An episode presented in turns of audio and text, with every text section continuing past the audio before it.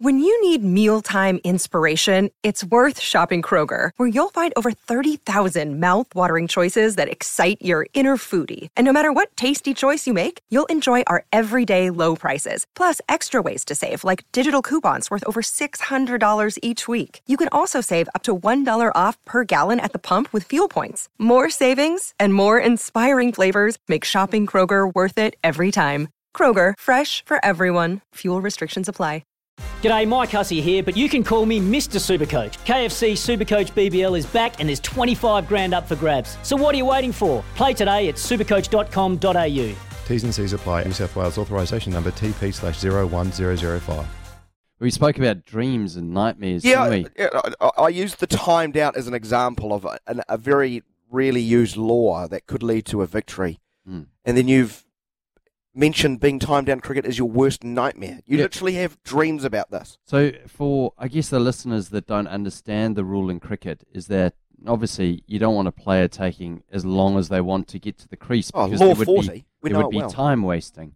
You know, especially if the game's reaching to you know towards the end of the, the day five, let's say in a test match. So, from what I understand, you have to r- get over the boundary in two minutes and cross the outgoing batter. Um, and then I think you read out that it was three and a half minutes to get to the actual crease. And if you don't, the fielding team can appeal. So someone can say, How's that? The umpires will then look at their watch, confer, and they can give you out. I've never seen it done. But this would be similar to, you know, what happened in the Australia All Blacks Test match. Yeah, law 40. To be exact, after the fall of a wicket or the retirement of a batter, the incoming batter must, unless time has been called, be in position to take guard or for the other batter to be ready to receive the next ball within three minutes of the dismissal or retirement. Yeah.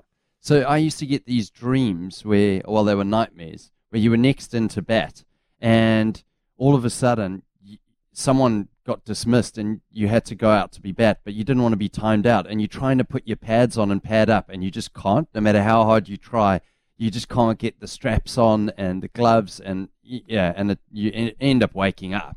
But it's an awful feeling. So you never actually get out in No. the middle, and you're so this is a reoccurring stress stream. Re- reoccurring stress dream that I've ne- I've never made it to the middle. I always wake up and I'm like, oh, sure, it's just a dream.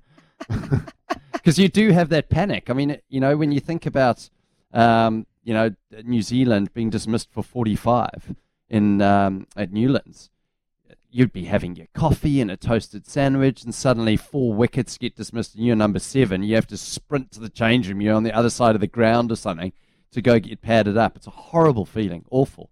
I'd hate to think about all the batters that came out to bat after Grant during his test career then. Well, they were always padded up.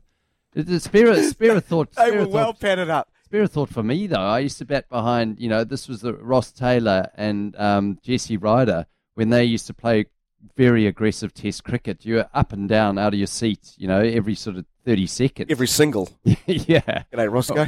Oh, that's Roscoe and Kane. Um, so that that was a little bit stressful. So you, oh, this is. But did you have any other stress streams? Catching. What? So you'd be sort of in the field, and suddenly a ball would just whiz past your, your ear, and then you'd wake up trying, Trying to, to lift your hands up. So you'd punch catch. your better half in the bed trying to make a catch. Oh, good. Uh, I don't oh, know. sorry, love. Just trying to catch Ricky Ponting in the gully. yeah, that never really happened. I did have a mate that actually picked up his partner during a nightmare because he thought the dream was that she was on the road and had tripped, and a car was going to drive over her. So in his dream, he picked her up and threw her to the side of the uh, the road for safety. But he actually did physically pick her up and throw her against the wardrobe. She woke up in tears with a blood nose. So they Wow. yeah, I don't. Good luck explaining that one. but your stress stream in sport, Ben Francis. Do you get stress streams? I have one he- recurring one. He supports the Warriors, of course he has. No, but that's not a. That's, I- not a I- dream. that's a re, that's a reality. That's a stra- That's a hard reality. I don't have uh, sporting ones, but I have. Apparently, I sometimes say something which is from a video game I played when I was a kid. So Can you tell us the video game? Uh, so there was an Xbox game called Fable, and essentially at the start of the game, you've got to run around and earn some money to buy your sister some chocolates, and you go take her the chocolates, and she says, "Just like my dream," and then you go to leave, and she says, "Wait, there's something wrong," and all these bandits come in and kill kill everyone in the village, and apparently sometimes in my sleep I go like, "Wait, there's something wrong." so I don't know what I'm dreaming about, but. I've been told what I say that's what my part that's what my partner told me. So I'd hate to think what else I say. This, this is a great talkback topic, isn't it? Your sporting stress streams on 0800 150 811. Unfortunately, we've got an, a wonderful guest in about 15 minutes' time, so only got a very small window. Uh, If you've got a sporting stress stream, a reoccurring sporting stress stream like Grant Elliott has, he's uh, fearful of getting timed out. Uh, do let us know. I'd love to hear from you. 0800 150 811. Surely rugby players would have real stress dreams. I've just been run over the top of. Oh, I I mean, I, I was playing against Affies, which was Afrikaans Hoërskool back in the day in South Africa. They were twice our size. They started playing rugby when they were straight out of the womb. They were given a Springbok rugby jersey and Yeah. a leather rugby ball. Uh, we only started playing as an English school at the age of 14. So they were far superior, and it was quite scary. Guys' faces were white with fear before the game. And my coach said to me, he said, "Listen, you're going to be. It was my first game. You're going to be marking someone who's actually really good player tomorrow, but I just want you to know, take him as low as possible." And his name was Nicholas Alberts. I'll never forget. He ended up playing Super Rugby the next year Big man. for the Blou Bulle. He was a big man. He was massive. He he ran onto the field, and I was really like that was a real life dream, and um, That's a nightmare. a, a nightmare. And the, the this whole school would watch you play rugby, and they would revel in the fact that the, these little English boys were playing against the Afrikaans schools and just get. We got mowed by 96-5 that day, but I got the ball in the first 20 minutes, and I thought, oh, I'm in the first 15 now. On Percy. I'll just I'll just bunt it out with my left foot. I didn't have a left foot. So I tried to bunt out with my left foot. It skewed off straight into the second centre. Eugene Marks was his name.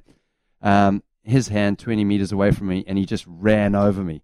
And you could hear the school just go, oh. That was a real life. You're going to have a dream about that tonight. Probably will. You are going to have a dream about that tonight, straight after being timed out.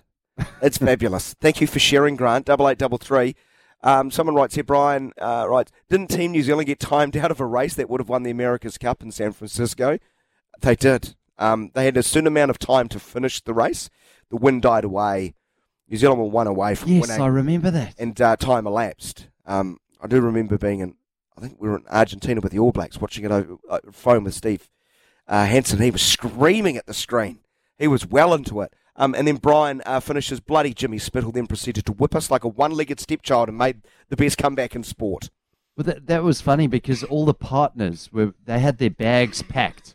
So they thought, oh, today's Oh, the day. Didn't they have They their bags the packed team. for like two months? You don't pack your bags, do you? Well, they, they thought, oh well, if, once we win this one, then we're off. it's not the last game of a tour to Bangladesh. It is. It is. If- That's one foot off. uh, one foot on the plane. Sorry, it's a dangerous headspace to be in. Uh, if you want to share your um, recurring stress streams, sporting stress streams, feel free. Uh, I don't have any uh, in sport. I just have a recurring one of waking up and I have got to go to a calculus exam and I haven't been to the calculus class all year. um, and I don't even know if I've passed the calculus exam, if I'll actually pass the course because I didn't have to turn up to anything. It's not, it's not fun because I was absolutely crap at calculus. No cheat notes. Mate, you could have you can give me all the cheat notes in the world. I it still was a foreign language to me. It made no sense, no sense uh, whatsoever.